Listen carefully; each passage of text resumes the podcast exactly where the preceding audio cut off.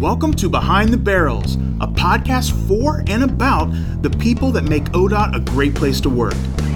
We're talking to men and women throughout the state from every walk of life to find out what makes them tick, both on and off the clock.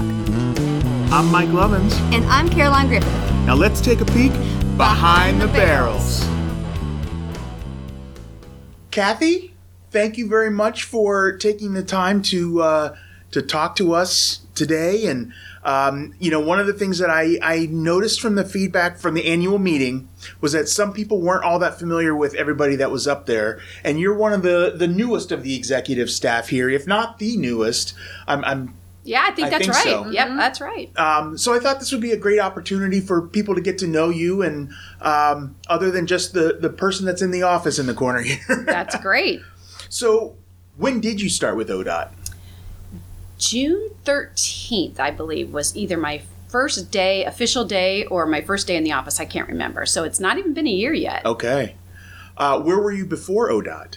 So prior to coming to ODOT, I was the chief of staff at the Public Utilities Commission, and I started there on June 13th in 20, 2019. Um, and so three years at PUCO. Um, I learned a great deal over there. Got reacquainted with state government. I started my career in state government long, long time ago, but I had been out for a, little while. Um, prior to going to PUCO, I was a tenured faculty member at Ohio Northern University. So, kind of in and out of government and can't figure out what I want to be when I grow up, I guess. Oh, what were you tenured faculty faculty in? So um, I taught a number of different things. I don't fit into an easy box because I kind of have experience all over the place. So I was actually in communication. Oh, okay. um, so I taught public relations and marketing, and um, but I did also teach some political communication, so some in the political science area. I also was the chair of the leadership studies minor, which is an interdisciplinary minor that the engineers and the pharmacy majors That's and the business majors. Is. is that right? I'm the leadership minor. Yeah. Yeah. That's awesome. Yeah. So um, that was so all of campus could take it. We structured it. Um, it was a great program. So I was the chair of that that minor. So kind of all over the place. Yeah. Yeah. Um, we can tell, like right off the bat, you, just talking to you, you're a very personable person. Um, was there any kind of culture shift or anything like that moving into to ODOT, or were you able to just pick up with the personalities and all that right away? Well, I kind of am used to picking up and moving around. It's been part of my I was the original millennial long before millennials were invented um, where i've just ended up being one of those utility players that people can pick up and move and I can figure it out. Um, yeah, there's always culture shift when you go from one organization to another. You know, PUCO is a highly technical organization. It's very small, um, but it regulates, you know, uh, 15 billion plus dollars worth of economic um, activity. And it was, uh, at the time I was there, it was under a lot of scrutiny, as many probably know. Um, so it had its own version of pressure cooker. Um, ODOT is also a technical organization, but it's much bigger. It's much more vast in terms of just number of employees and the reach um, that we have in every corner of the state. And so there was a lot of um, learning. I'm still doing it. I mean, all the acronyms and all the faces and a all the different divisions. Oh no, I'm I am nowhere near um, up to speed on all of the things that we do at ODOT. But it, it was also fascinating to me just how broad the reach is. Everything from the UAS center to you know bridge inspections and railroad and all the all of the things in between. So I've learned a great deal in the last you know nine months or so, and I expect I'll continue to learn more. I'm sure. So you were chief of staff at PUCO, and now you're chief of staff here. So what's the difference, and oh. uh, what are similarities, and, and tell us a little bit about that role in general. Um, it's actually different. Um, each agency uses a chief of staff or an assistant director. They're kind of interchangeable terms within the state of Ohio. Um, it's different here, of course, because of our structure. But um, at the PUCO, it's a it's a quasi judicial organization, and so you have the commissioners who are like the judges. They're the ones who hear cases and uh, preside over them and make decisions. Um, the agency also has a regulatory function and the commissioners cannot be involved in the regulatory function if they're going to hear the case. Uh. So I was in charge of more of the operational side of the agency, you know, HR and IT and the, the cases and the regulatory side and everything that led up to a case. Then it was turned over, and the commissioners um, were in charge of all of that. So it's an interesting thing. They're all appointed um, by the governor and um, confirmed by the Senate.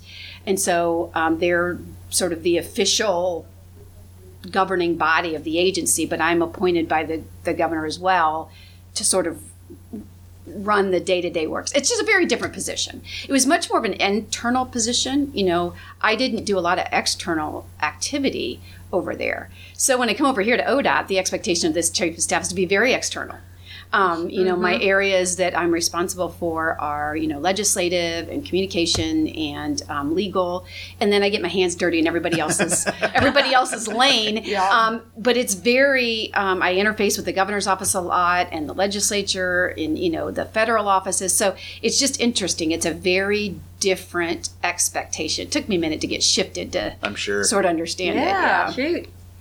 Yeah, I, that's one thing I've noticed uh, here. Just like I, I'm in communications, but I've also been in IT.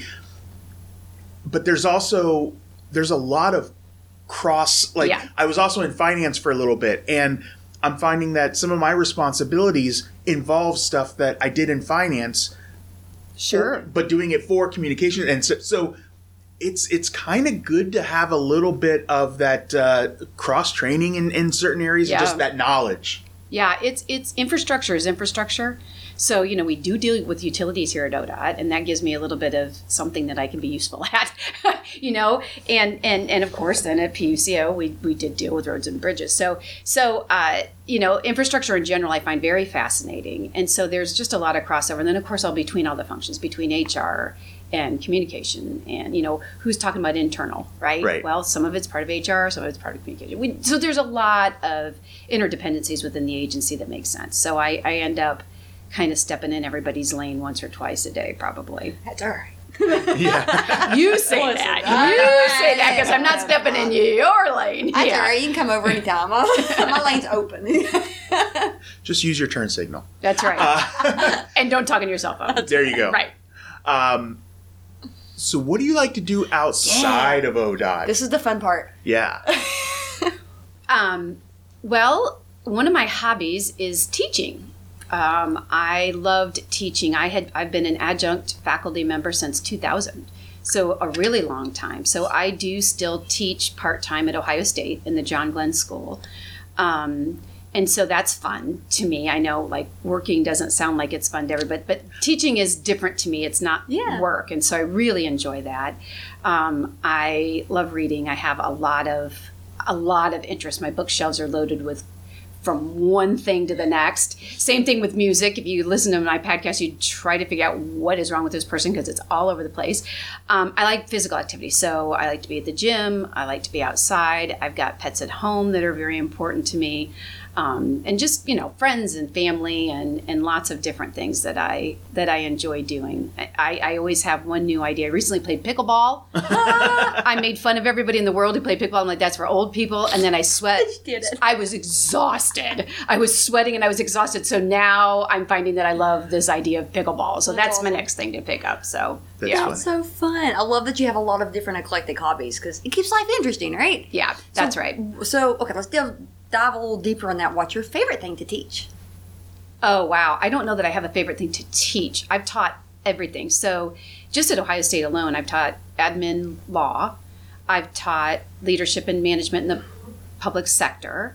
I've taught crisis communication, um, and so I. I'm open, and that's also an interesting thing because whenever I get to teach a new class, I have to learn new things. I learn from the students because I usually teach at the master's level, not always, but I teach, and so I, students teach me things all the time, and so it's a it's been really interesting. I have taught classes from one end to the other. People are like, "You just can't figure out where you belong, do you?" I'm like, "No, I'm a utility player. You can pick me up, put me anywhere." So yeah, so it's it's it's been very fun, and I like to learn new things too. So whatever I get a chance to do, I try to pick up if That's I can. awesome. Yeah. I want to back up just a little bit. You mentioned something about your podcast. Are, are you? Did you? Were you saying that you have a podcast, or just the podcast that you listen to? People might. Yeah. Okay. Yeah. Okay. Well, what are some of your favorite Yeah. podcasts? Oh my gosh. Oh. Um, Pick your top three. Oh, I don't. I can't even. Well, okay, so I was going to so- say, are you like a true crime? yeah, like what's the No. subject matter? Okay. no, no, no, no, no. I don't do any of that. I, most of my stuff is um, is uh, so I have a handful of faith based podcasts that I listen to that I like a great deal. But then I like histories and politics. So I've got Wall Street Journal. I've got um, I've got the New Yorker Radio Hour. I've got NPR on here. I've got um, a, a political one called Hacks on Tap.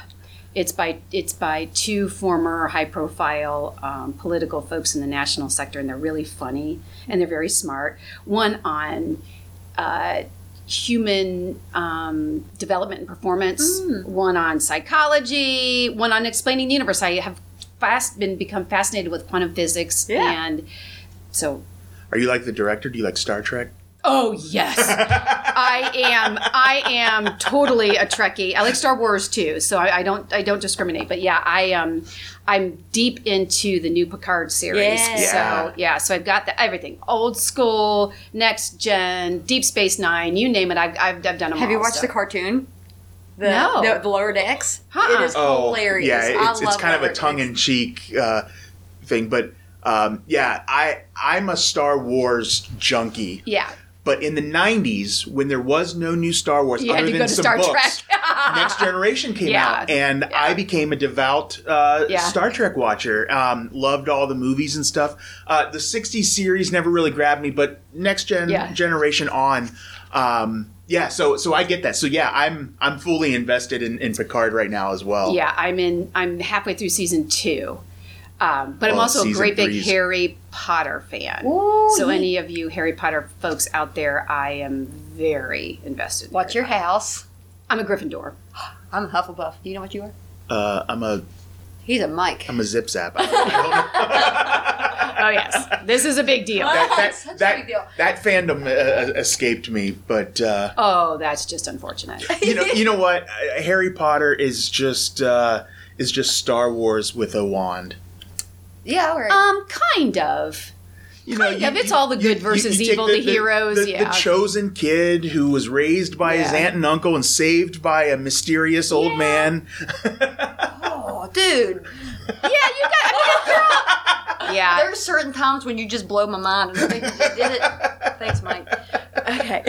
No, I, I yeah, I'm a big and part of the reason I love Harry Potter is because of course I read them to my boys and it was Yeah. the one thing we could have in common during that time of their lives and so it's you know it's it's very much very much still a part of my house. I mm-hmm. have it on my walls. It's part of my life. So yeah. That's I can, awesome. I can respect that. though. yeah, same. I can respect that. We're that. big nerds. We can figure it out. So, so that might be something that people would be surprised to hear. But what's what's one of the biggest things that people might be surprised to Oh, know about. Kathy Fleck? I I can't even start. um, you know, I, I will say this: what what you see is what you get. You always know where you stand with me, and I'm very honest and open. Um, to a fault.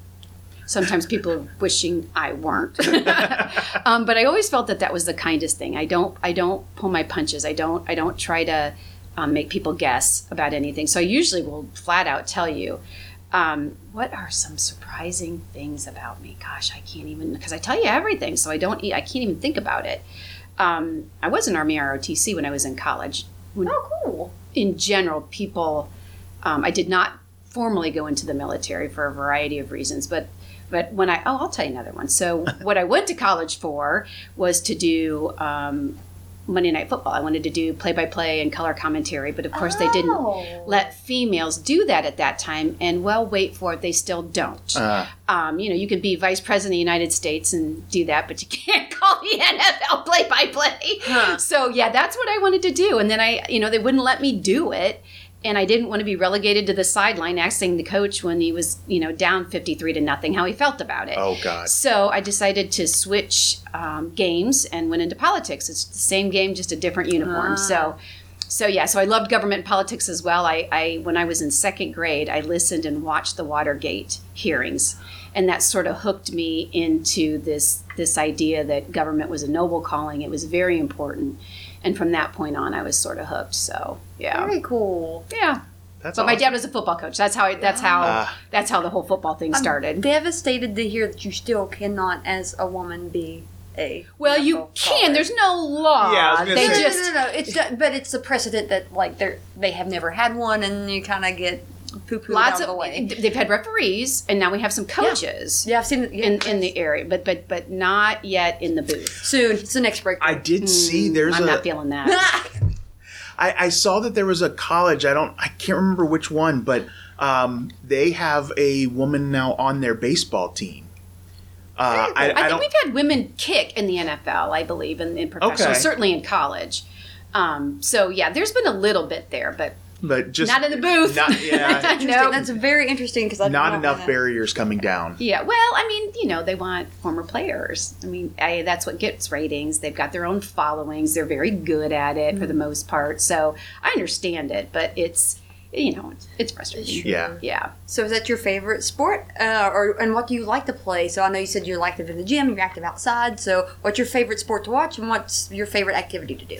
You know, it's interesting. I love football as a concept, but when I became a professor and I started seeing the devastating effects that it did to my students, and you know, the the students were my kids' age, and it just it made a very very uh, big impact on me. So I have a hard time um, watching games because I'm constantly wanting to root for them because I love the game, and then I see the hits, and it Yeah. just it just I, I'm just mm. then I'm miserable and I don't want. It's just a very I have a very love hate relationship with the sport. You know, at this point in time, because they, they're kids, mm-hmm. they're great big kids, but mm-hmm. they're still kids. You know, and that's just I've just seen a lot of a lot of long-term lifelong injuries and devastation that's happened from playing that sport you know all in the hopes of being able to go pro and make a living out of it and that's just very hard so not to put damper on football but that's how i live in my sure. football Sure, world yeah. so i love watching but i, I love almost all sports i played um, softball um, from the time i was very young um, all the way through played tennis i you know i was in gymnastics very young um, so I, I- I like being active and doing doing things, hiking and biking and all of those things. But I like watching most sports. I, I, I think that golf is better watched in person because the only way to watch golf at home is if you need to take a nap. Like it is the thing Yeah. that'll make me sleep.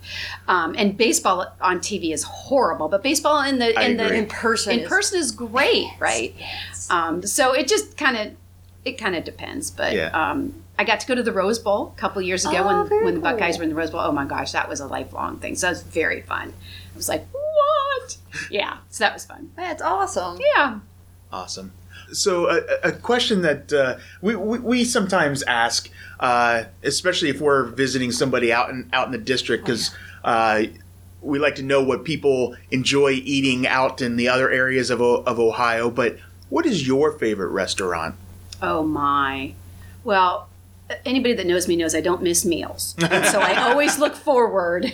I always look forward to where I'm going to eat and what I'm going to eat. Um, I will tell you, I grew up in Hancock County. I grew up in Findlay, Ohio.